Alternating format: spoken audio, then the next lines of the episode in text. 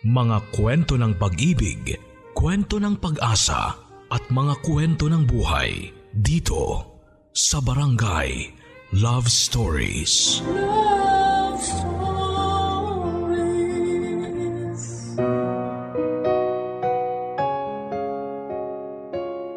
Ang sabi nila ay mahalaga sa buhay ng tao ang pagkakaroon ng kaibigan. Kaibigan na masasandalan mo sa mga oras ng kalungkutan at problema. Ikaw ka barangay. Natagpuan mo na ba ang kaibigan na handa kang damayan sa anumang problema? Masasabi na ang isang kaibigan ay para na ring pamilya sa labas ng ating tahanan. Katulad din ng ating mga pamilya ay maaari silang mahingan ng tulong sa mga oras na ikay nangangailangan. Malalaman mo rin at tunay ang isang kaibigan dahil hindi ganito iiwanan sa oras ng kagipitan. Bukod dito, ang mga kaibigan natin ay may tuturing na kasangga sa ating buhay. Dahil sa ating mga kaibigan mas nakikilala natin ang ating mga sarili. Ito ay dahil mas komportable tayo sa kanila at lumalabas ang ating tunay na pagkatao kapag kasama sila. Pero ating pakakatandaan na ang kaibigan ay dapat din nating mahalin at irespeto. Hindi yung maaalala mo lang kapag may kailangan ka o may problema ka. Dear Papa Dudut, Magandang araw sa iyo at sa mga loyal kabarangay na nakikinig ngayon. Itago niyo na lamang po ako sa pangalang Selina. 32 years old at kasalukuyang nakatira sa Lemery, Batangas. Sumulat ako upang ibahagi ang kwento kung paano nga ba natin dapat pahalagahan ang ating mga kabarangay. Para maging aware ang lahat na ang pagkakaroon ng kaibigan ay hindi lang basta para may maihingan ka ng tulong o mapaglalabasan ng problema. Dahil mas madalas ay nakakalimutan na talaga natin kung ano nga ba talaga ang kahalagahan ng isang kaibigan. Hindi sila yung maaalala mo lamang kapag may kailangan ka. Dapat ay may gawin din tayo para sa kanila dahil ang totoong magkaibigan ay nagtutulungan at hindi ka iiwanan sa oras ng kagipitan. Papadudot, third year college ako noon nang makilala ko si Tristan. Ang first love at first boyfriend ko. Kilalang tahimik ako noon sa school at madalas din akong mabansagang nerd. Ugali ko nga na kung hindi mo ako kakausapin ay hindi rin kita kakausapin. May mga iilan akong kaibigan pero dahil sobrang seryoso ko sa pag-aaral noon ay walang nagtatagal na kaibigan sa akin. Ang sabi nila ay wala na raw akong inatupag kundi ang mag-aral. May mga pagkakataon pa na lagi akong nasasabihan na killjoy dahil hindi man lang ako marunong maka-appreciate ng joke at mas madalas pa na puro pag-aaral ang inaatupag ko kesa sumasama sa kanila para gumimik. Naiinis din sila kapag pinagsasabihan ko sila na mag-aral ng mabuti. Dahil nga doon ay tinanggap ko na lamang na gagraduate akong walang kaibigan at magiging malungkot ang college days ko katulad noong high school ako. Pero nagbago ang lahat nang makilala ko si Tristan ang basketball varsity player ng aming school noon. Hindi siya kagwapuhan pero malakas ang datingan niya dahil dahil na rin sa husay nitong pumorma. Hindi naman lingid sa akin kung sino siya at ano siya sa school. Sadyang wala lang talaga akong pakialam sa ibang tao noon dahil ang importante lang naman sa akin ay ang makagraduate ako ng matiwasay. Pero hindi nga ganon kaganda ang simula ng pagkakakilala namin ni Tristan. Lalo pa at nananahimik lamang naman akong nakaupo sa may bleachers at busy sa pagbabasa ng libro noon nang bigla niya akong aksidenteng natamaan ng bola sa mukha. Pakaramdam ko nga na mga oras na yun ay umikot ang paningin ko at nayanig ng bonggang bongga ang utak ko.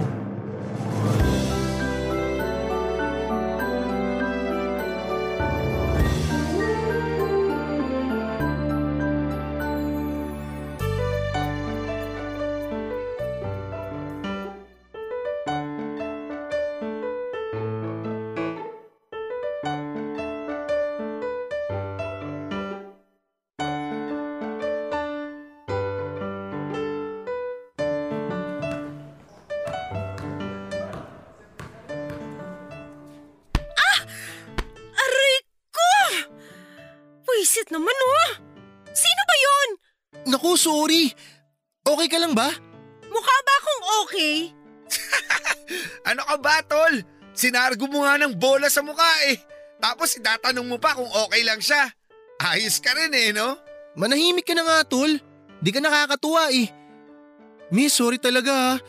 Nasaktan ka ba? Hindi ba obvious? Nabali mo nga yata ilong ko eh. Sorry, sorry. Di ko talaga sinasadya. Napalakas kasi yung hagis ko ng bola. Ano pa nga ba? Kung bakit ba naman kasi dito mo napiling pumwesto para magbasa ng libro?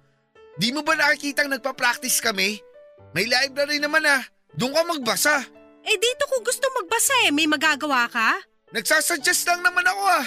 Para wala ng bola na tatama sa mukha mo. Tama na nga sabi, tol eh. Alam mo, di ka nakakatulong. Tristan, ikaw na kumausap sa babaeng yan. Pag di ako nakapagpigil, baka ako pa bumato ng bola sa mukha niya eh. Bahala nga kayo mag-usap. Pasensya ka na sa tropa ko ha. Ganun lang talaga yun. Di ko naman tinatanong. Ang sungit mo naman. Nagsorry na nga ako eh. Wala akong paki sa sorry mo. Jack ka na nga! Teka teka, wag ka munang umalis. Nakita ko kasi kung gaano kalakas yung pagtama ng bola sa'yo eh. Baka nahihilo ka o may iba pang masakit sa'yo. Nahilo ko, malamang. Ikaw ba naman tamaan ng bola sa mukha eh? Sa'yo ko kaya gawin? Sorry talaga. Halika, daling kita sa klinik. Hindi na! Ay, naalog yung utak ko dun ah. Magiging bobo pa yata ako. Teka, pauwi ka na ba? Hatid na kita. Para naman makabawi ako sa'yo. Hindi na nga. Sa library lang naman ang punta ko. Eh, Sige, hatid na kita ron. Mukha ko lang ang tinamaan, hindi pa ah. Bakit ba ang sungit mo? Nakikipagkaibigan lang naman ako eh. Kaibigan? Tapos pag nagkagipitan, magsisipulasan kayo ng takbo? Uy, hindi naman ako ganun. Mabait ako. Ganyan din sinabi nila sa akin dati eh, pero ano, iniwan lang din nila ako. Lalim naman ng hugot mo. Sino ba yun? Wala ka na ron. Tsaka bakit mo ba ako sinusundan? Hatid na kasi kita. Baka bigla ka mahilo kaya himatayin ka. Walang sasalo sa'yo kung di kita susundan. Nakikita mo ba yung future? Hindi. Bakit? Astig kasi mga prediction mo. Ano ba yan? Ngayon naman binabara mo ako. Eh lubayan mo ako kung ayaw mong mabara lalo. Bakit ba ang sungit mo? May regla ka ba? Hoy! Excuse me. Tapos ng menstruation cycle ko. Pwede ba? Lumayas ka sa harapan ko? Eh di dito na lang ako sa likod mo. Ano ba? Di mo ba talaga ako tatantanan? Gusto ko nga kasing makipagkaibigan sa'yo kaya hindi kita tinatantanan. Ako nga pala si Tristan. Di ko tinatanong. Sus? Ikaw, ano bang pangalan mo? Wala ka na ron. Patingin nga. Hoy! Bitawan mo nga yung ID ko! Nice to meet you, Selena. Sige, maiwan na kita ah. Papadudot hindi ko akalain na sobrang kulit pala niya at hindi kanya titigilan hanggat hindi niya nakukuha ang gusto niya. Pero dahil nga sa pangyayari na yon ay naging simula yon ng pagkakaibigan namin ni Tristan. Habang tumatagal din ay unti-unti ko siyang nakikilala. Madaldal siya at may pagkakwela. Yung tipong matatawa ka na lamang at maiinis sa kanya dahil kadalasan nga sa mga biro niya ay corny. Pero pala kaibigan din siya kaya naman halos lahat yata ng mga estudyante sa school ay kasundo niya. Sa araw-araw nga na palagi kaming magkasama noon ay hindi ko na napigilan ang sarili ko na mahulog ang loob sa kanya. Pero minabuti kong itago ang nararamdaman ko dahil sa takot na layuan niya ako at i-reject niya ako papadudot. Ayaw kong isugal ang pagkakaibigan namin dahil lang sa namumuo kong feelings para sa kanya. Isa pa ay kontento naman ako na magkaibigan lamang kami at least ay malaya ko siyang nakakausap at nakakasama. Naisip ko nga rin noon na baka puppy love lang ang nararamdaman ko para kay Tristan dahil teenager pa naman kami ng panahon na yon. At marahil ay nasanay lang din ako na lagi ko siyang kasama. Pero napatunayan kong hindi lang basta puppy love ang nararamdaman ko para sa kanya. Noong isang araw ay pinakilala niya sa akin ang babaeng nililigawan niya na taga kabilang seksyon. Halos maiyak ako noon sa hindi ko malamang dahilan. Nasaktan ako sa kaalaman na hindi na lang ako ang babaeng magiging malapit sa kanya. Na may iba nang pwedeng magmay-ari ng atensyon niya na dati ay sa akin lang niya ibinubuhos. Pero hindi naman ako tumutol sa love life niya kahit pa nasasaktan ako. Pagkos ay sinuportahan ko siya sa mga paandar niya sa paniligaw dito hanggang sa tuluyan na nga niyang napasagot ang babaeng nililigawan niya. Wala rin naman akong nagawa dahil magkaibigan lamang kami at mas pinili ko na lamang na maging masaya para sa kanya. Pero wala pa nga halos dalawang buwan noon papadudot ay naghiwalay sila ng girlfriend niya. Ang kwento niya sa akin ay may boyfriend pala ang girlfriend niya na nag-aaral sa kabilang school. Saksi ako sa pagiging malungkot niya noong naghiwalay sila. At bilang supportive na kaibigan ay dinamayan ko siya papadudot.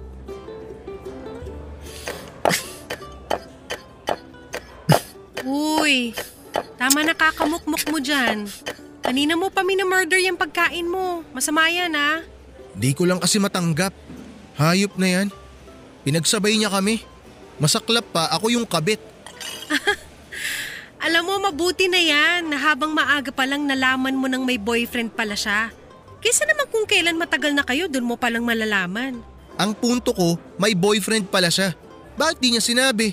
Hinayaan niya pa ako manligaw sa kanya tapos sinagot pa niya ako. Ewan ko ba kasi sa'yo? Ang bata-bata pa natin, may pa-girlfriend-girlfriend ka nang nalalaman. Eh kung nagfo-focus ka na lang sa pag-aaral mo at sa basketball, may napala ka pa. Yan talaga ang sasabihin mo sa akin? Nasaktan na nga yung tao eh. Makisimpatsa ka naman. Ano bang ginagawa ko? Di nga ako nag-review para sa quiz namin mamaya para damayan lang kita dito eh. Wala ka pang pasalamat. Ay, anong bata sinasabi mo? Eh legal age na tayo. Legal age, oo, pero teenager pa rin tayo. Ang dapat na inaatupag natin, pag-aaral. And besides, nandito ko para mag-aral at makagraduate. Hindi para magka-boyfriend. Ay sus! Wala lang kamon naniligaw sa'yo. ah, ganon. Kumain na nga tayo. Bago ko pa ibuhos sa'yo itong iniinom ko. Wala akong gana eh. OA mo ah. Di ka kakain dahil lang sa babaeng yon. Seryoso kasi ako sa kanya. Di mo kasi ako naiintindihan eh. Hoy, wag mo nga ibantun sa akin yung frustration mo. Iwanan kita dito eh. Sorry na. Huwag mo ako iwan dito. Wag mo nang problemahin yun. Di pa naman ganun kalalim feelings mo para sa kanya eh. Tsaka hindi lang naman siya magiging unang girlfriend mo. Siyempre magkakaroon ka pa ng pangalawa, pangatlo, pang-apat, and so on and so forth. Huy, bunganga mo naman. Ano ba akala mo sa akin? Babaero? Wala ko sinasabing babaero ka. Ayan, mm, pati comprehension mo sa pakikinig na wala na. Eh sabi mo may pangalawa, pangatlo, may pang-apat pa nga eh. Siyempre, pag di nag-work yung pangalawa, makikilala mo yung pangatlo. Ano ka ba? Utak mo marumi. Yung kasi pagkakaintindi ko sa sinabi mo eh. Well, mali ka ng pagkakaintindi. Bata-bata mo pa kasi girlfriend na inaatupag mo. Eh kung nag-aaral ka na lang kaya ng mabuti. Eh sa hindi ko naman mapipigilan ng puso ko kung kanino to titibok. Sus, may pagganyan-ganyan ka pa. Kainin mo na nga lang yung pagkain mo. Eight minutes na lang oh, tapos na recess natin. Dami mong arte.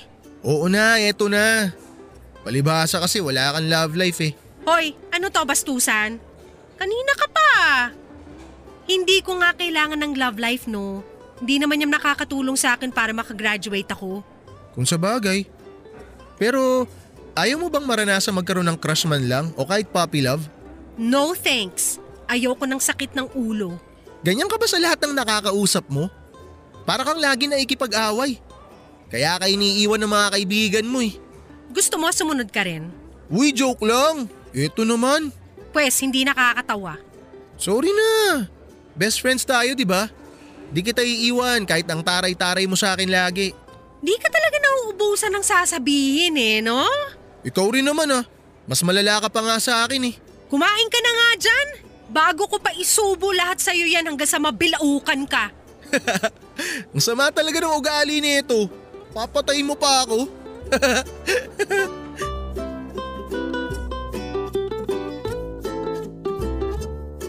Papadudot ginawa ko ang lahat para maibsan ang lungkot na nararamdaman niya at sa sandaling panahon nga lang ay naging maayos din siya. na hindi ko naman pinagtakhan dahil bata pa nga naman kami noon at hindi pa talaga seryoso sa mga ganong bagay. Dahil nga doon ay bumalik na kami ulit sa dati na kami lang halos ang magkasama at magkausap. Hindi naman ako selfish na tao pero tuwang tuwa ako dahil nasa akin na naman ang atensyon niya. Hindi ko nga alam noon kung bakit hindi pa rin niya alam na may gusto ako sa kanya. Pero binaliwala ko na lamang yon. Ang importante ay manatili kaming magkaibigan na alam kong mas magtatagal pa sa kahit na anong relasyon. Mas naging close nga kami noong panahon na yon papadudot at sa totoo lang ay para na nga kaming mag-boyfriend at girlfriend. Kaya naman ang daming nag-uusisa sa amin noon kung magkaibigan lang ba talaga kami at nilinaw naman yon ni Tristan. Sinabi niya na matalik lamang kami magkaibigan at meron na siyang bagong nililigawan. Nagulat na lamang ako sa mga sinabi niya dahil wala siyang nababanggit sa akin. Ang sabi niya ay ako ang unang makakaalam kung may bago man siyang liligawan. Sumama ang loob ko noon at tatlong araw ko din siyang hindi pinansin. Pero bilang kilala ko siyang makulit ay sinuyo niya ako. At panayang sorry niya. Ang sabi niya ay ako naman daw talaga ang unang pagsasabihan niya kaya lang ay naipit lamang siya. Sa sitwasyon kaya naman napilitan siyang sa ibang tao ito unang sabihin. Wala na ako nagawa at inintindi na lamang siya dahil nangyari na ang nangyari. As if naman na may magagawa pa ako kung may bago man siyang nililigawan. Siyempre kailangan ko siyang suportahan dahil kaibigan ko siya. Pero nagulat na lamang ako isang araw nang ipakilala niya sa akin ang bago niyang nililigawan. Si Sheila na ex-girlfriend ng tropa niyang si Daniel. Barangay Love Stories. Barangay Love Stories. Wala naman sana akong pakialam kahit na may bago o kung sino pa ang ligawan ni Tristan noon. Matagal ko na rin naman ang tanggap na hanggang magkaibigan lang talaga kami. Pero ang malamang nililigawan niya ang ex-girlfriend ng tropa niya ay hindi ko kayang tanggapin. Kilala kasing basagulero si Daniel at mainitin ang ulo. Wala rin kaibig-kaibigan dito kapag galit ito at isa pa ay wala pang isang buwan simula nang maghiwalay silang dalawa ni Sheila. Nag-worry ako na baka pagmulan yun ng issue na maging sanhipa ng hindi pagkakaintindihan ni Daniel at ni Tristan. Hindi rin makakatulong lalo pa at magkasama sila sa isang team at baka makaapekto yon sa kanilang laro kung sakaling magkaroon sila ng issue. Ayaw ko sanang makialam dahil mga buhay naman nila yon pero bilang concern na kaibigan ay sinubukan ko siyang kausapin tungkol kay Sheila at sa mga posibleng mangyari kung sakali man na sagutin siya nito.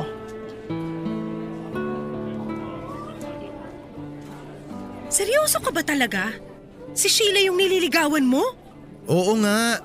Pinakilala ko na nga siya sa'yo, di ba? Pero bakit si Sheila? Ang dami namang iba dyan. Bakit? May problema ba sa kanya? Ex-girlfriend siya ni Daniel, tropa mo. Ex nga, di ba? Ibig sabihin, hiwalay na sila. Tsaka gustong gusto ko si Sheila. Matagal na. Ay sumasakit ulo ko sa'yo. Hindi naman kayo close ni Sheila para ligawan mo siya. Ano, niligawan mo kasi maganda. Hindi, ano ka ba? Matagal na ako may gusto kay Sheila. Payong kaibigan lang. Baka kapag sinagot ka ni Sheila, magkaroon ng issue sa inyong dalawa ni Daniel. Isa pa, gusto mo ba na pag-usapan kayo ng buong school na ex-girlfriend ni Daniel nililigawan mo? Bakit? Eh ano naman kung si Sheila ang nililigawan ko? Ano bang problema kung ex ni Daniel? Kailan lang sila naghiwalay? Wala pa nga isang buwan tapos nanliligaw ka na? Ano ngayon kung wala pang isang buwan? Wala naman akong pakialam dun eh. Basta wala akong ginagawang masama. Ang masama kung niligawan ko si Sheila habang sila pa. Ang pangit kasing tingnan. Nagigets mo ba? Para naghintay ka lang ng chance para maligawan mo siya. Bantay sa lakay, ganun. Kaibigan ba kita o ano? Ba't di mo man lang ako suportahan? Suportahan? Paano kita susuportahan kung alam kong pwede itong maging cause ng pag-aaway niyo ni Daniel in the future? Alalahanin mo, nasa iisang basketball team kayo. Hindi magandang mag-away kayo dahil lang sa isang babae. Ba't ba kasi iniisip mo na mag-aaway kami? Di ba kapag nakipaghiwalay ka sa karelasyon mo, ibig sabihin hindi nyo mahal ang isa't isa? Kaya wala akong nakikitang problema kung maging kami man ni Sheila. Ang problema nga kasi, kakahiwalay lang nila. Malay ba natin kung ano ba talagang dahilan ng paghihiwalay nila? Or baka kinailangan lang nila ng space sa isa't isa? Hindi ko sinasabi to kasi tutol ako ah. Sinasabi ko to kasi concerned ako sa'yo. Magiging maayos ang lahat, maniwala ka Selena. Di mo kailangan mag-alala. Matagal ko nang gusto si Sheila. Kaya hindi ko sasayangin ang pagkakataon na to. Tsaka, nagpaubaya lang naman ako noon eh kasi gusto rin siya ni Daniel. Iniisip ko yung pagkakaibigan namin kaya nagparaya ako. Eh ngayon, hindi mo na ba iniisip ang pagkakaibigan nyo? Siyempre, iniisip ko pa rin. Pero nagparaya na ako nung una. Siguro naman panahon na para damdamin ko naman ang sundin ko at unahin ko. Ah, sakit nyo talaga sa ulo mga lalaki. Bahala ka. Basta wag mong sasabihin sa akin na hindi kita binalaan. Oo na. Ang nega mo kasi masyado eh. Hayaan mo kung magka-trouble man, labas ka ron. Di kita idadamay. Dapat lang. Dahil hindi ako pananggana sasalo sa mga suntok ni Daniel sa'yo pag nag-away kayo. Ano ba yan? Anong panangga sinasabi mo? Lakas mo makahugot. Lakas mo rin makasinaunang panahon. Kababasa mo ng mga nobela yan eh.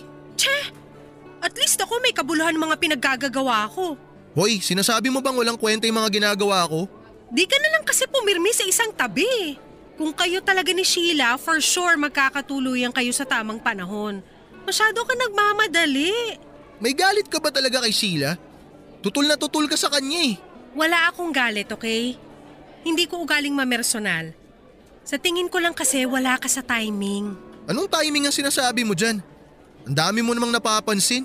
Hindi ako naging top student para sa wala, no? Eh di ikaw na matalino. Matalino ka rin naman eh. Bobo nga lang sa pag-ibig. Langya, foul na yun ah. Foul mo mukha mo. Totoo naman eh. Truth hurts ba? Nakakarami ka na sa akin, Selena ah. Pasalamat ka, hindi ako pumapatol sa babae. Di raw napatol.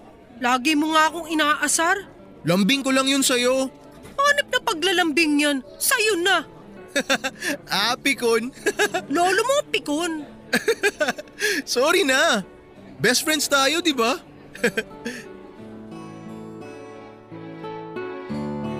Papadudot ganoon kami lagi ni Tristan. Pagkatapos namin sa seryosong usapan ay mag-aasara naman kami na parang mga bata dahil yun na nga ang naging coping mechanism niya kapag nasasaktan o nalulungkot siya. Ako naman ay sumasakay lang sa lahat ng kalokohan niya dahil alam kong yun lang ang magagawa ko para kahit papaano ay damayan siya. Saksi nga ako sa lahat ng effort ni Tristan sa panliligaw niya kay Sheila.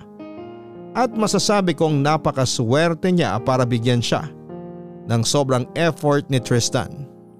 Simula sa mga love letters, mga kung ano-anong regalo na mumurahin lang naman. Hindi na nga gaanong gumagasto si Tristan kapag break time dahil inilalaan niya ang baon niya para may ipambili siya ng mga ibibigay niya kay Sheila. Inabot nga rin ang tatlong buwan ng panliligaw niya. Bago siya tuluyang sagutin ni Sheila at nakita ko kung gaano siya kasaya. Pero hindi ko magawang maging masaya para sa kanya papadudot. Hindi dahil sa may gusto ako sa kanya pero dahil sa hindi maganda ang first impression ko kay Sheila. Tinaguri ang campus crush si Sheila sa school namin noon kasi maganda siya at member pa ng cheerleading squad. Pero meron talaga akong hindi magandang pakiramdam sa kanya at hindi ko nagustuhan yon. Pakiramdam ko kasi si Tristan lamang ang nagdadala ng relasyon nila at si Tristan lang ang nagbibigay ng effort at sa naoobserbahan ko kay Sheila ay wala lang siyang pakialam. Pero hindi ako nakialam sa kanilang dalawa dahil pribadong buhay nila yon. Kumbaga ay magsisilbi na lamang akong taga-suporta nila. Hanggang sa naging limitado na nga ang pag-uusap namin ni Tristan at naiintindihan ko naman. Alam ko naman kasi kung saan ako lulugar at kailan ako kailangang umeksena. Kagaya na lamang kapag may tampuhan sila ni Sheila ay agad siyang lumalapit sa akin para humingi ng advice sa kung ano nga ba ang pwede niyang gawin. Wala nga siyang ibang bukang bibig kundi si Sheila Papadudut. Masakit para sa akin na kailangan pa na magkatampuhan silang dalawa para lamang maalala niya akong kausapin. Pero hanggat masaya siya ay hindi ako makikialam. Pipilitin kong maging masaya para sa kanila kahit pa unti-unti nang dinudurog ang puso ko. Pero hindi kalaunan ay natanggap ko na rin ang relasyon nila sa loob ng halos limang buwan. Graduating na rin kami ng high school noon at akala ko ay ayos na ang lahat sa pagitan ni Tristan at ni Sheila. Pero isang araw ay nakita ko si Sheila at Daniel sa isang fast food restaurant na masayang kumakain. Hindi ako overthinker pero nang makita ko silang nagsusubuan na parang mag-boyfriend at girlfriend ay hindi ko naiwasang maghinala dahil napaka-imposibleng magkaibigan na lamang silang dalawa. Close na close kami ni Tristan pero hindi naman namin naranasang magsubuan ng pagkain. At dahil nga hindi ako matahimik ay naghanap ako ng pagkakataon para makausap ng solo si Sheila. Sinabi ko sa kanya ang nakita ko at sinabi niyang close friend na lang silang dalawa ni Daniel. Gusto ko maniwala pero mas nang ibabaw ang kutob ko na niloloko niya si Tristan. Pero hindi ko na ipinilit pa. Na umamin siya lalo pa at wala naman akong ibang matibay na ebidensya. Na nagloloko nga siya. At dahil nga sa ginawa kong pagkumpronta sa kanya ay nabaliktad ang sitwasyon namin. Sa kauna-unahang pagkakataon ay nagtalo kami ni Tristan dahil nakipaghiwalay na raw sa kanya si Sheila.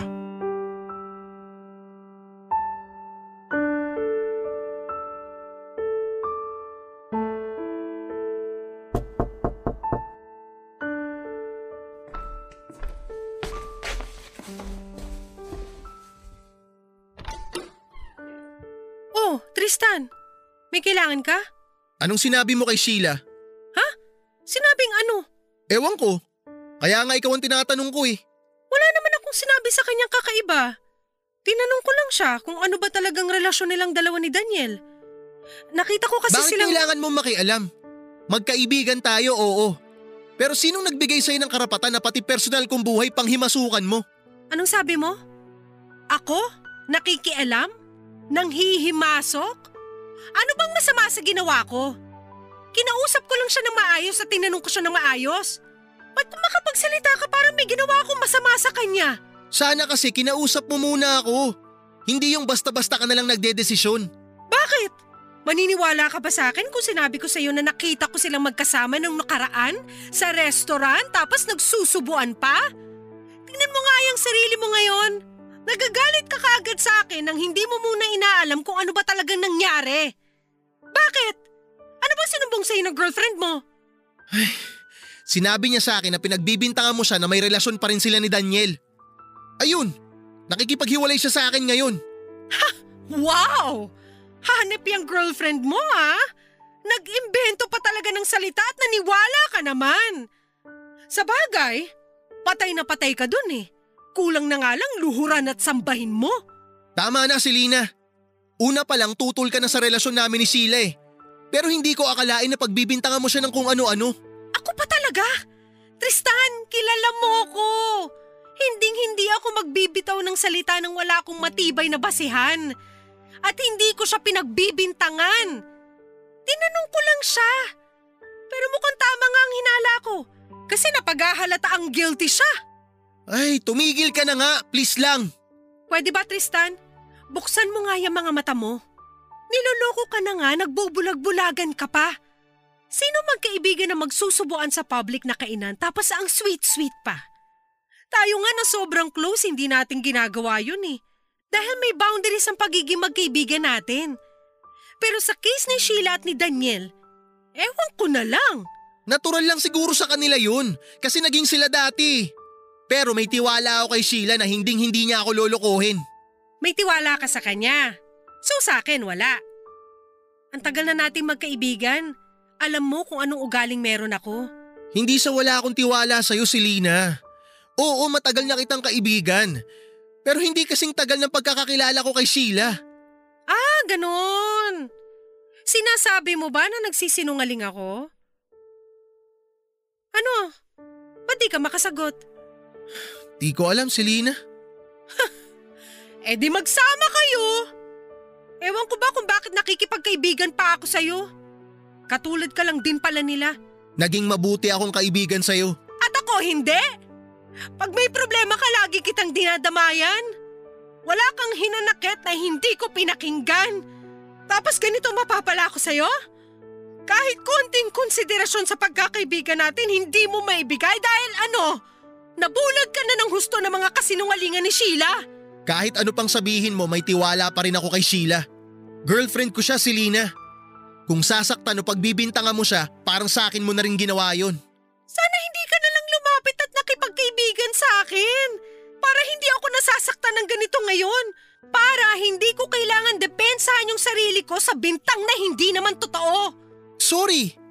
Pero kung sana di ka nakialam, di tayo aabot sa ganito. Sana nga hindi na lang ako nakialam. Sana hindi na lang ako naging concerned sa'yo kasi hindi mo man lang na-appreciate yun eh. Basta si Lina, sana hindi na maulit to ah. Talagang hindi.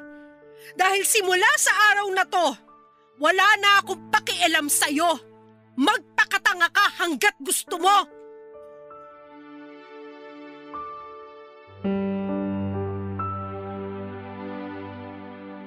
Dahil nga sa sama ng loob papadudot ay pinili ko na lamang na umiwas kay Tristan.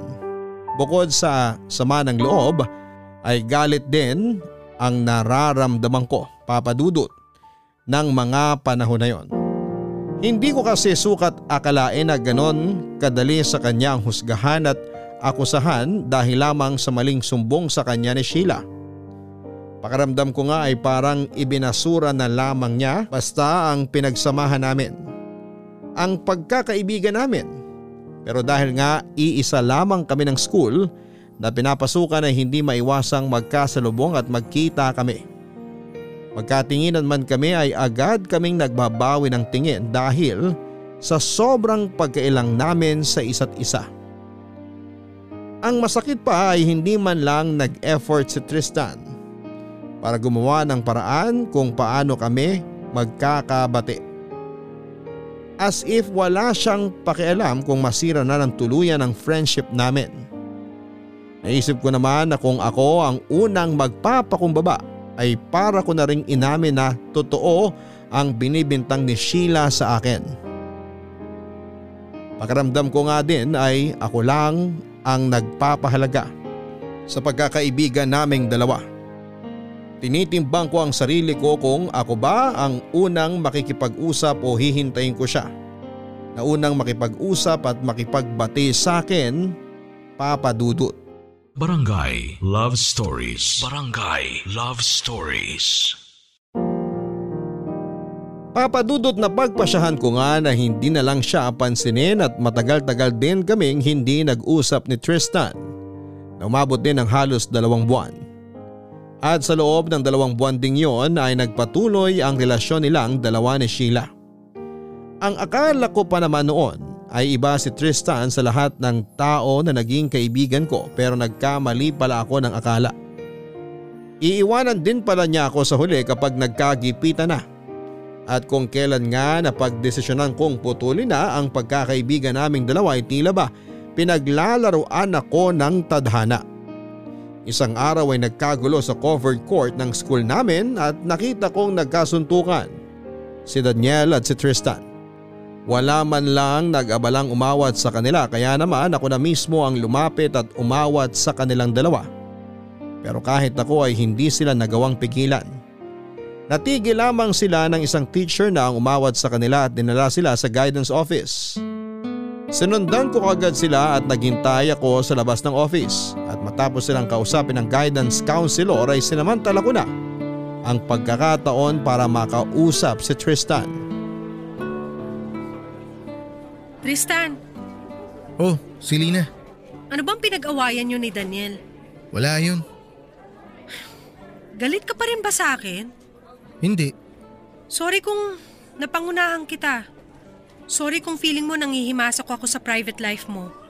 Nag-aalala lang naman kasi talaga ako sa'yo. Hindi, Selena.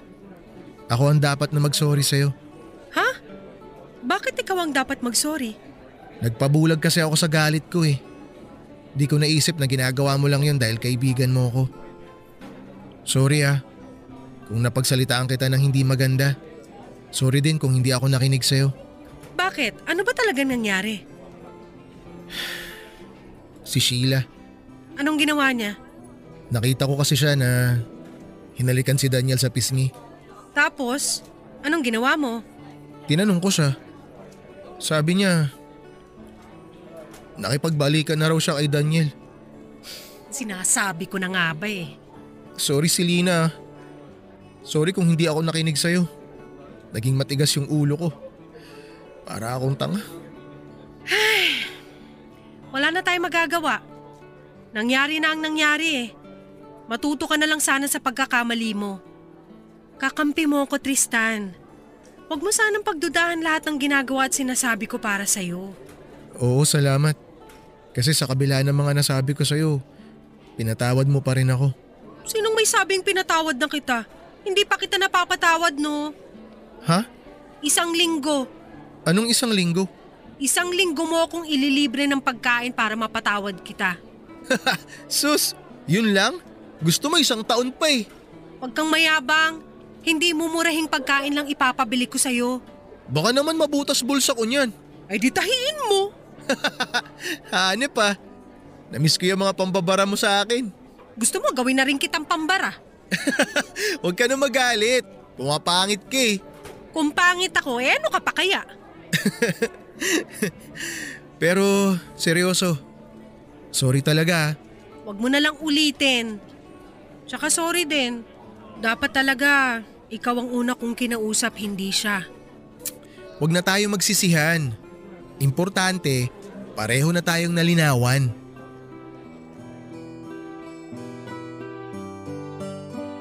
Papadudot nagkaayos nga kami ni Tristan pero nang malaman nga niya ang lihim na relasyon ni Sheila at Daniel ay na-depress ito ng husto.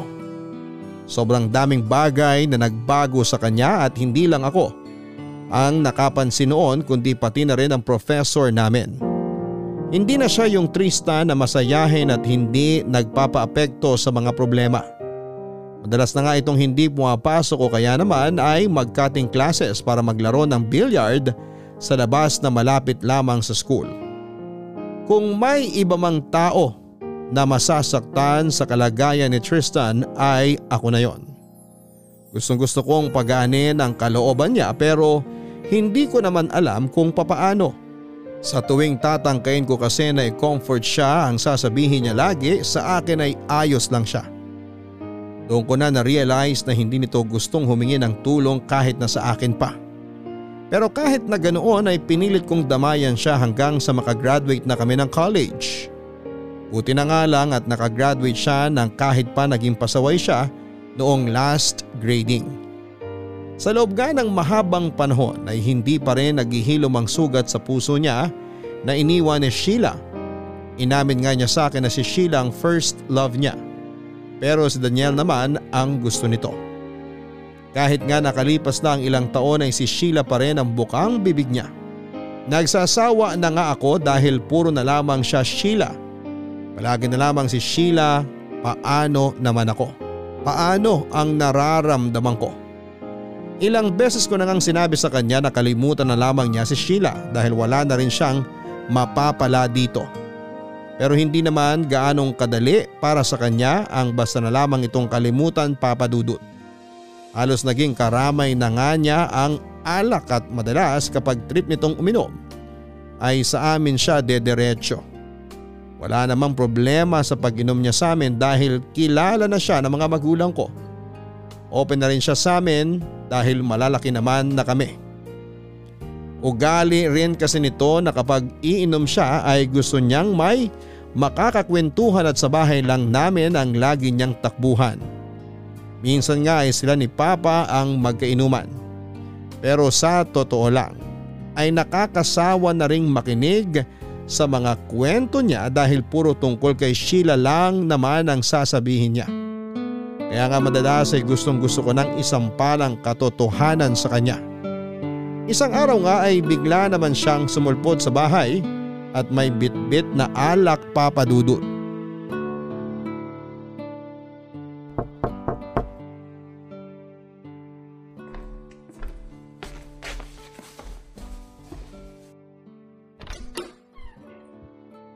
Tristan, Good morning. may bit-bit ka na namang alak ang aga-aga. Tara, kwentuhan. Balak mo bang gawing imbaka ng alak yung atay mo? Papapasukin mo ba ako o hindi? Eh di pumasok ka na. Ginawa mo na ng bar tong bahay namin eh.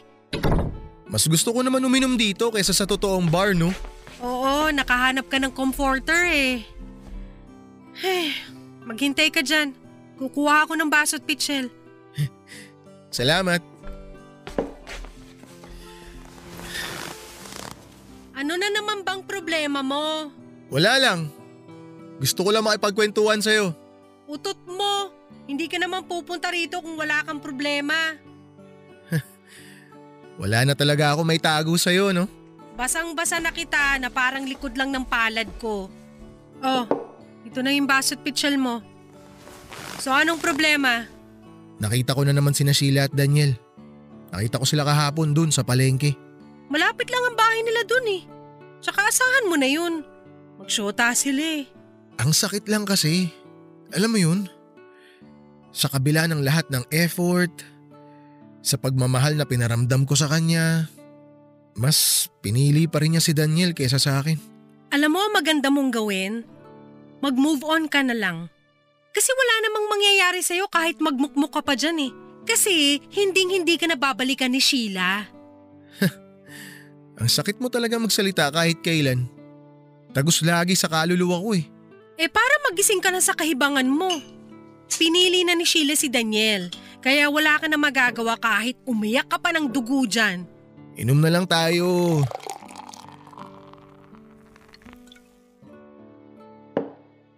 Oh, unang tagay sa'yo. Tigilan mo ako. Gusto mong masapa ka ni Papa.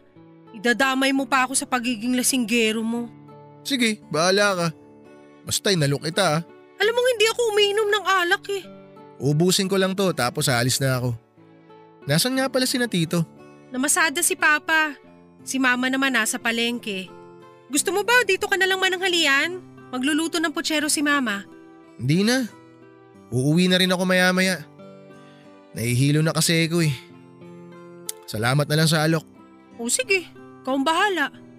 May hinahanap ka na bang trabaho? Marami na akong inapalayan kaso puro tatawagan na lang daw ako. Magdadalawang linggo na wala pa rin tumatawag. Hindi ko nga alam kung anong problema eh. Okay naman credentials ko. Baka naman overqualified ka sa mga ina-applyan mong trabaho kaya hindi ka tinatawagan. Ewan ko, baka ayaw nila ng walang work experience. Paano ka magkaka-work experience eh first time mo nga mag-apply ng trabaho? Ano yun? Oo nga.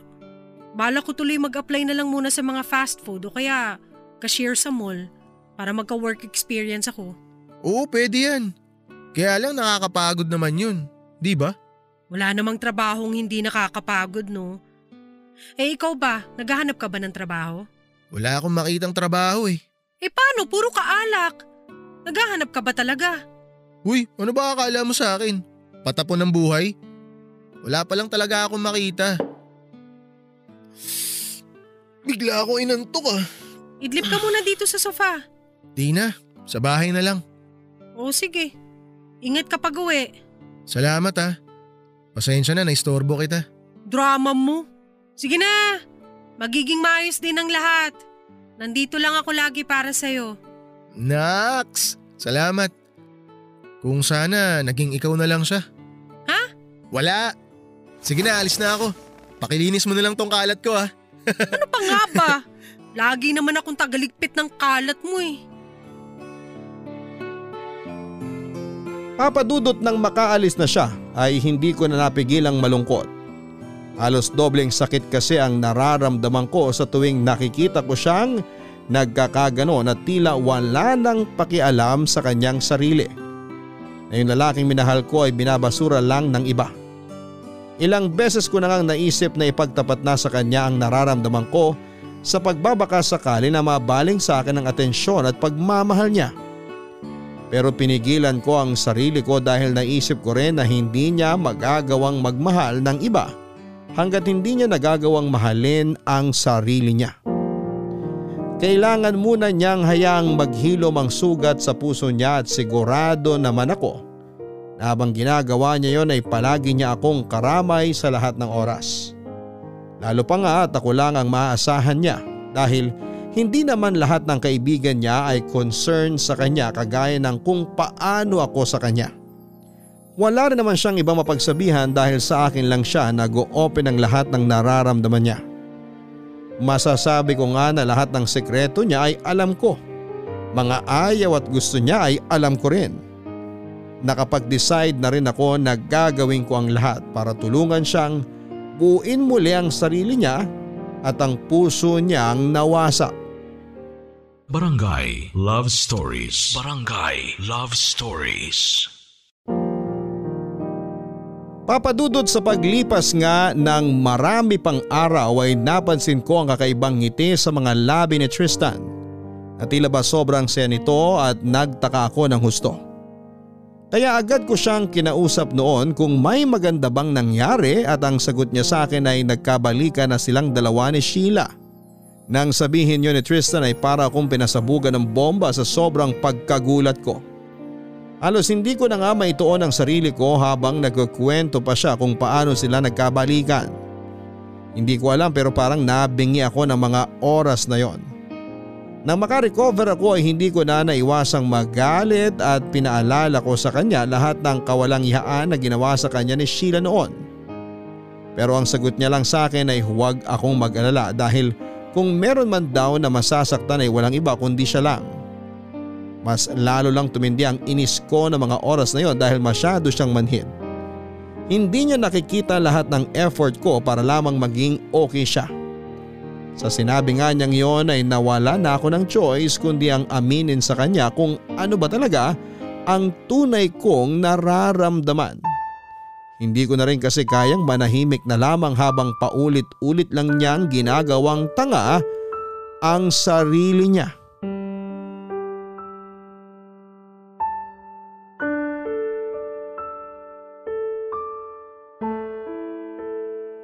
Narinig mo ako?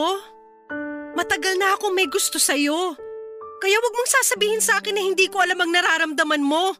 Na hindi ako nasasaktan pag nakikita kitang nasasaktan. Pero kailan pa? Parang napaka-imposible naman. Paano imposible? Ni isang beses hindi ako nag-expect na magkakagusto ka sa akin. Ang taray tsaka ang sungit mo lagi sa akin. Kapag tinutopa ka naman, inaaway mo ko. Ngayon alam mo na. Matagal na akong may gusto sa'yo. Bago pa lang tayong magkaibigan noon. Bago ka pa nagkaroon ng unang girlfriend, may nararamdaman na ako para sa'yo. Bakit? Bakit di mo sinabi sa akin? Wala akong nakikitang rason para sabihin ko sa'yo eh. Magkaibigan tayo. At ayoko masira yun ng dahil lang sa romantic feelings ko para sa'yo. Pero sana at least nag-ingat ako. Nag-ingat na alin. Nag-ingat ako para hindi sana kita nasaktan. Wala namang pagkakaiba yun sa ngayon eh. Nasasaktan pa rin ako. Sorry. Wala talaga akong idea. Kasi wala kang ibang nakikita kundi si Sheila. Bukang bibig mo si Sheila. Kaya yung totoong nagmamahal sa'yo, hindi mo nakikita. Alam mo bang doble yung sakit na nararamdaman ko kapag nasasaktan ka? Sa tuwing nagpapakatanga ka sa babaeng hindi ka naman mahal? Ako yung nasa tabi mo pero hindi mo ako napapansin. I'm sorry, Selena. Kung alam ko lang, hindi sana kita pinagsalitaan ng kung ano-ano. Sorry talaga. Pero, alam mo naman na hanggang kaibigan lang talaga ang tingin ko sa'yo, di ba? Alam ko. Naiintindihan ko. Kontento na ako sa kung anong meron tayo. Kontento na ako maging kaibigan mo lang. Pero sana naman, Huwag mong malimutan na magtira ng pagmamahal para sa sarili mo. Kasi paulit-ulit na lang tayo eh. Magbabalikan kayo ni Sheila tapos maghihiwalay. Pag naghiwalay kayo, madedepress ka na naman. Tatakpo ka sa akin na parang batang inagawa ng candy. Sorry, pero mahal na mahal ko talaga siya eh. Alam mo naman yun. Hindi ako tutol sa kung sinong gusto mong mahalin, pero wag lang si Sheila. Hindi mo ba nakikita? Kapag may problema sila ni Daniel, kanino siya lumalapit? Sa'yo. Tapos pag naging okay ulit sila, may iwang ka na naman. Hindi ka pa ba nagsasawa sa paulit-ulit na pananakit at paggamit niya sa'yo? Kailan ka ba matututo? Ginagawa ka lang niyang panakip butas. Alam ko na panakip butas lang ako. Pero ayokong sayangin yung pagkakataon na makasama ko siya. Kung kailangan ko masaktan at magpagamit ng paulit-ulit, gagawin ko. Ganun ko siya kamahal si Lina. Alam mo ba kung anong sinasabi mo? Tinatapon mo yung self-worth mo. You deserve someone better at hindi si Sheila yon. Hindi kita deserve si Lina. You're too good for me. Hindi mo talaga ako deserve. Pero utang na loob, ayusin mo naman ang sarili mo. Hindi na kita kilala. Hayaan mo na lang siguro ako. Baka sakaling pag nasaktan ulit ako, magising na talaga ako sa katotohanan. Pero sa ngayon, hayaan mo na muna ako managinip. Paano kita hahayaan? Nakikita ko kung paano mo sirain ang sarili mo. Oo, bata ka pa, pero may isip ka naman siguro. Magkaiba tayo, Selena. Puso ang umiiral sa akin, hindi utak. Fine. Pero itong tatandaan mo, Tristan. Huwag na huwag kang lalapit sa akin pag sinaktan ka niya ulit. Sawang-sawa na ako magpayo sa kaibigan na matigas ang ulo at hindi marunong makinig. Selena naman. O bakit? Pababayaan kita, kagaya ng gusto mo mangyari. Pero wala ka nang aasahan sa akin. Akala ko ba magkaibigan tayo? Di ba dapat sinusuportahan mo ko? Oo, magkaibigan tayo. Pero hindi ko susuportahan ng maling desisyon mo. Alam mo Tristan, tanga ka noon, tanga ka pa rin hanggang ngayon. Oo nga, tanga na ako. Pero anong gagawin ko? Mahal ko talaga siya eh. Mahal din naman kita. Pero hindi ako magpapakatanga gaya mo. Kasi may natitira pa akong pagmamahal sa sarili ko. Eh ikaw, binuhos mo lahat kay Sheila. Kaya kahit katiting na pagmamahal sa sarili mo, wala na. Hindi ko talaga maisip kung anong nakita mo sa kanya para magpakatanga ka ng ganyan. Di ko alam, Selena. Hindi ko na talaga alam. Hirap na hirap na ako. Kung pwede ko lang burahin yung nararamdaman ko para sa kanya, matagal ko na sanang ginawa. Tandaan mo, ikaw lang ang makakatulong sa sarili mo kung gusto mo talaga. Sa ngayon, hahayaan muna kita. Pero utang na loob, gumising ka na sa kahibangan mo! Papadudot dahil nga sa ginawa kong pagtatapat kay Tristan ng tunay kong nararamdaman ay tila ba nabuo ang isang napakataas na pader sa pagitan naming dalawa. Naging ilang kami sa isa't isa at hindi na nga siya nagkukwento ng tungkol sa mga problema niya. Inahayaan ko na lamang siya at binigyan ng space dahil alam kong nabigla talaga siya ng husto sa ginawa kong pag-amin. Ang akala ko nga noon ay magtutuloy-tuloy na ang hindi namin pag-uusap. Pero nagulat na lamang ako isang gabi dahil bigla na lamang siyang sumulpot sa bahay namin at lasing na lasing at hindi ko mawarian ang itsura. Alata din na galing ito sa pag-iyak at agad kong naisip ang mga posibleng dahilan kung bakit siya nagkakaganon. Kaya naman ang sabihin nitong si Sheila ang problema niya ay hindi na ako nagulat. Pero mas nagulat ako nang sabihin niyang buntis ito pero hindi siya ang ama kundi si Daniel. Ikinawento sa akin ni Tristan na hindi pa pala tumigil si Sheila sa pakikipagkita niya kay Daniel. Sa totoo lang papadudod. Hindi ko alam kung maaawa o maiinis ba ako sa kanya. Kasi ilang beses ko na siyang pinaalalahanan pero hindi naman siya nagtatanda. Naisip ko nga na kasalanan na niya kung bakit siya paulit-ulit na nasasaktan. Ang mahirap pa ay naalala lang naman niya ako kapag may problema siya o kaya naman ay kailangan niya ng makakasama at makakakwentuhan. Pero hindi ko maiwasang hindi matawa dahil pare-pareho kami ng sitwasyon. Nagmahal siya ng taong hindi naman talaga siya mahal at nagmahal ako ng tao na ibang mahal. Kung may pagkakaiba man kami ay iyon ang hindi ko ugali na maghabol dahil bukod sa may respeto ako Sa desisyon ng ibang tao ay may respeto rin ako para sa sarili ko. Ang ayaw sa akin ay walang dahilan para ipilit ko ang sarili ko sa taong yon. Alam kong magkaibigan kami matagal na at ang magkaibigan ay dapat nagdadamayan sa lahat ng oras. Lalo na kung may problema o pinagdaraanan ng isa pero nakakasawa din pala. Nakakasawa na ang paulit-ulit na cycle ng kabaliwan niya sa isang babaeng hindi naman siya talaga mahal at worst ay ginamit lamang siya sa pansarili niyang interes. Pagod na rin akong tumulong sa taong wala namang ginawa para tulungan ng sarili niya. Naisip ko na na kung gusto niyang magpakabaliw ay bahala siya sa buhay niya. Kaya naman tinapat ko na siya at sinabi kong sawa na ako na intindihin siya palagi papadudu.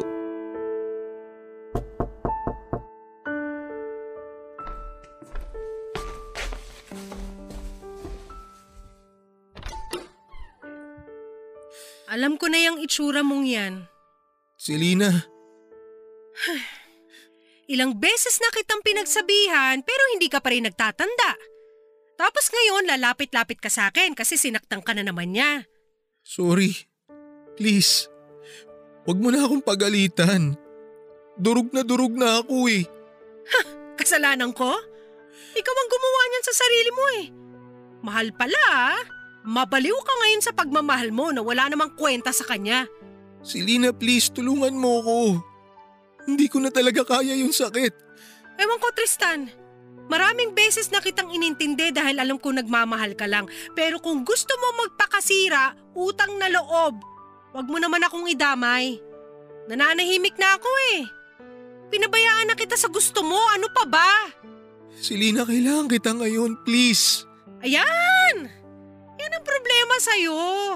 Magaling ka lang kapag may kailangan ka sa akin. Pero hindi ako tanga na kagaya mo.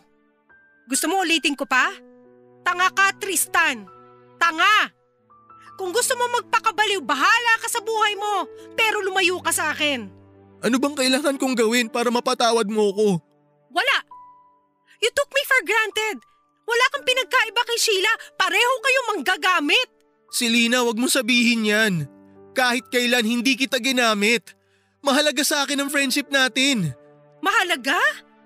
Hindi mo gagawin sa akin to kung mahalaga sa iyong pagkakaibigan natin. Hayaan mo sana akong bumawi. Last chance na lang tong hinihingi ko sa'yo. Nakikiusap ako si Lina. Tama na Tristan.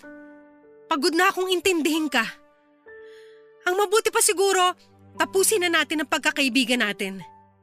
Useless na rin naman to eh. Wag, please! Gagawin ko lahat mapatawad mo lang ako. Babawi ako.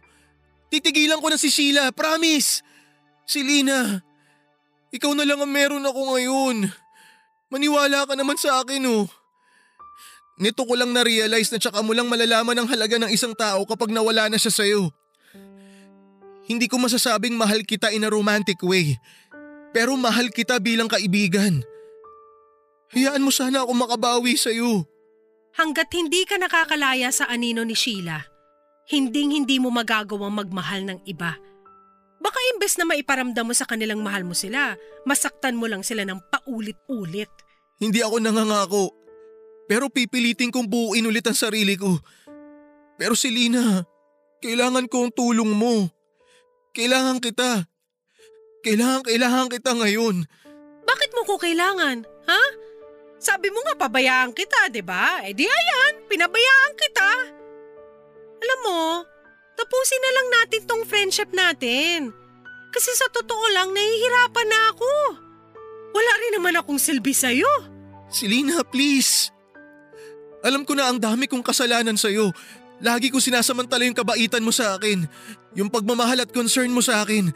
Naiintindihan ko kung saan ka nang gagaling kaya ka nagagalit sa akin. Kaya nga humihingi ako ng tawad eh.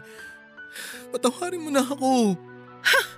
Ngayon mo lang na-realize yan? Matagal ko nang na-realize lahat to. Pero ngayon lang ako nagkaroon ng lakas ng loob na aminin sa sarili ko dahil ayokong tanggapin na totoo yung sinabi mo na parehas lang kami ni Sheila na manggagamit.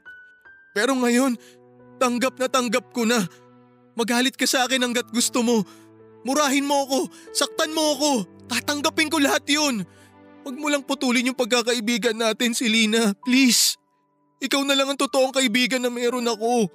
Huwag mo naman sana akong iwan. Pangako, huli na to. Hindi na ako uulit. Nagising na ako sa kabaliwan ko. Hayaan mo sanang itama ko yung mga pagkakamali ko sa'yo. Sa tingin mo ba kaya mong bumawi? Oo, gagawin ko lahat. Hanggang sa mapatawad mo ako. Hanggang sa maisip mo na hindi natapusin yung friendship natin. Ang dami na natin pinagdaanan, Selena. Ngayon mo pa ba ako susukuan? Sana naisip mo yan noon, Tristan. Sana naisip mo yan nung lagi pa akong nasa tabi mo. Pero lagi mo na lang akong tinitake for granted. Ano bang akala mo sa akin? Labasan lang ng mga problema mo, tapos pag okay ka na, baliwala na ako sa'yo? Hindi, Selena, hindi ganun. Sorry kung yun ang nararamdaman mo. Maniwala ka, mahalaga ka sa akin. Pero mas mahalaga sa'yo si Sheila kesa sa akin. Ganun ba? Ayos lang naman sa akin kung mas mahalaga siya. Kaya lang, maging patas ka sana sa mga judgment mo pagdating sa kanya at sa akin. Hindi yung alam mo na nga may mali siya, ito tolerate mo pa. Tapos ngayon buntis si Sheila at si Daniel ang ama. Anong balak mo? Ipipilit mo pa rin yung sarili mo sa kanya? Magpapakatanga ka pa rin? Hindi, promise. Nagising na ako. Natauhan na ako, kaya please. Huwag mo naman i-give up yung friendship natin. Alam mo, ang saya ko nung naging kaibigan kita eh. Kasi akala ko iba ka sa kanila. Magkasundo nga tayo sa lahat ng bagay eh. Pero nagbago lahat nung naging girlfriend mo si Sheila. Hindi lang pakikitungo mo sa akin yung nagbago, pati ugali mo. Yung ugali mo na nagustuhan ko. Kontento na ako sa friendship natin pero kahit yun, inalis mo sa akin. Gusto kitang suportahan sa lahat ng oras pero nakakapagod din pala. Nakakapagod pala na walang nakaka-appreciate ng effort ko. Lalo ka na. Humihingi ako ng tawad. Sorry sa lahat, Selena. Sabi mo sa akin kung anong pwede kong gawin para bumalik tayo sa dati. Gagawin ko lahat. Lahat-lahat. Hindi ko alam, Tristan. Ang nasa isip ko lang ngayon, makapagpahinga na yung puso ko. Kasi ang sakit-sakit mo mahalin. Pakiramdam ko, pati ako nauubos. Selena, please. Tulad nga ng sabi ko, ikaw na lang ang nag-iisang totoong kaibigan na meron ako. Huwag mo naman sanang gawin sa akin to. Ang haba na ng pinagsamahan natin, kaya please, please patawarin mo na ako. Handa akong bumawi. Kahit sa huling pagkakataon na lang, bubuing ko ulit ang sarili ko. Pero gusto ko sana na nasa tabi kita habang ginagawa ko yun. Magtiwala ka sana sa akin ulit. Si Lina, hindi hindi ko nasisirain ang tiwala mo. Last chance na, please. Please, Selena. Ba't ba pinipilit mong bumawi sa akin? Disposable lang ako. Pwedeng pwede ka maghanap ng bagong kaibigan. Babawi talaga ako sa'yo dahil mahal kita. Kaibigan kita eh. Tsaka ayokong humanap ng ibang kaibigan. Wala nang papantay sa'yo. Hindi ako makakahanap ng katulad mo. Pero hindi ko sinasabi yun dahil kailangan kita. Narealize ko talaga kung gaano ka kahalaga sa akin at kung gaano ako katanga na sinayang ko lahat ng effort mo para sa akin. Kaya nga gusto kong bumawi sa'yo ngayon. Hayaan mo naman ako na makabawi sa'yo. Please, huli na to. Pag di pa ako nagbago, sige. Hahayaan ko nang tapusin mo yung pagkakaibigan natin. Bahala ka. Pero hindi kita pinilit. Ikaw mismo ang nakiusap sa akin na bumawi. Oo, Selena, hindi mo ko kailangan pilitin. Talagang babawi ako sa'yo. Salamat. Salamat talaga. Promise, hindi ko sasayangin tong chance na binigay mo sa akin. Gawin mo. Hindi yung puro kasalita at puro pangako. Papadudot gusto ko na lamang sanang tapusin na ang pagkakaibigan namin ni Tristan pero kagaya nga ng pinangako niya sa akin ay ginawa niyang lahat para makabawi sa akin. Wala siyang ginawa kundi ang suyuin ako at mag-sorry sa akin. Pero naitanong ko sa sarili ko na bakit ngayon lang. Kung kailan handa na akong bitawan siya. At dahil mahal ko pa rin siya at marami na rin kaming pinagsamahan ay binigyan ko siya ng chance para bumawi sa kahuli-hulihang pagkakataon. Pero hindi na ako umasa na mapapalitan ko ang lugar ni Sheila sa puso niya dahil may kasabihan nga na first love never dies. Matagal ko na rin namang tanggap na wala ng pag-asa na lumagpas kami sa pagiging magkaibigan. Sa paglipas nga ng panahon ay unti-unti na kaming bumalik sa dati. Masayahin na ulit si Tristan katulad ng kung paano ko siya nakilala. Lahat ng mga ugali na minahal ko sa kanya ay unti-unti ko nang nakikita ulit sa kanya. Masasabi kong namiss ko ang dating Tristan na minahal ko.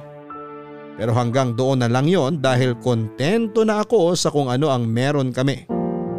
Masaya na ako sa pagiging magkaibigan namin lalo pa at alam ko na mas magtatagal kami sa ganitong klase ng relasyon. Hanggang sa tuluyan na ngang naghilom ang mga sugat sa puso namin na naiwan ng nakaraan naming pag-ibig. Sa paglipas ng mga panahon ay natutunan na naming palayain ang mga sarili namin sa pag-ibig na hindi nakalaan para sa amin dahil sadyang hindi natuturuan ng puso kung sino ang gusto niyang mahalin. Hindi man kami itinadhana bilang kabiyak. Nang isa't isa ay tinadhana naman kami bilang matalik na magkaibigan na kahit kailanman ay hindi mabubuwag. Sa ngayon nga ay masaya na kami sa kanya-kanya naming pamilya at pawang may mga anak na rin kami pero ang pagiging magkaibigan namin ay mananatili hanggang sa huli naming hininga. At dito ko na nga po tinatapos ang kwento ng magulo, malungkot, masakit pero tunay na pagkakaibigan namin ni Tristan. Maraming salamat po kung ito man ang mapili po ninyong basahin ngayong araw. More power pa sa inyong programa. Ang inyong loyal kapuso at kabarangay, Selena. Maraming salamat Selina sa pagbabahagi mo ng iyong kwento mga kabarangay. Napakahalaga nga na meron tayong itinuturing na kaibigan sa ating buhay na maaari nating maging kaagapay at sandalan sa hirap at ginhawa. Kaibigan na handang sumuporta ng walang inihinging kapalit dahil maaari nating sabihin na marami tayong magkaibigan. Pero hindi lahat ay tunay na nagtatagal. Kaya kung may kaibigan ka man na handa kang damayan sa lahat ng oras, ay mahalin mo siya at huwag gamitin para sa sarili mo lamang nakapakanan. Dahil aminin man natin o sa hindi ay napakahirap humanap ng tunay na kaibigan. Hanggang sa muli ako po ang inyong si Papa Dudut sa mga kwento ng pag-ibig, buhay at pag-asa sa Barangay Love Stories number 1. Mga kwento ng pag-ibig kwento ng pag-asa at mga kwento ng buhay dito sa Barangay Love Stories. Love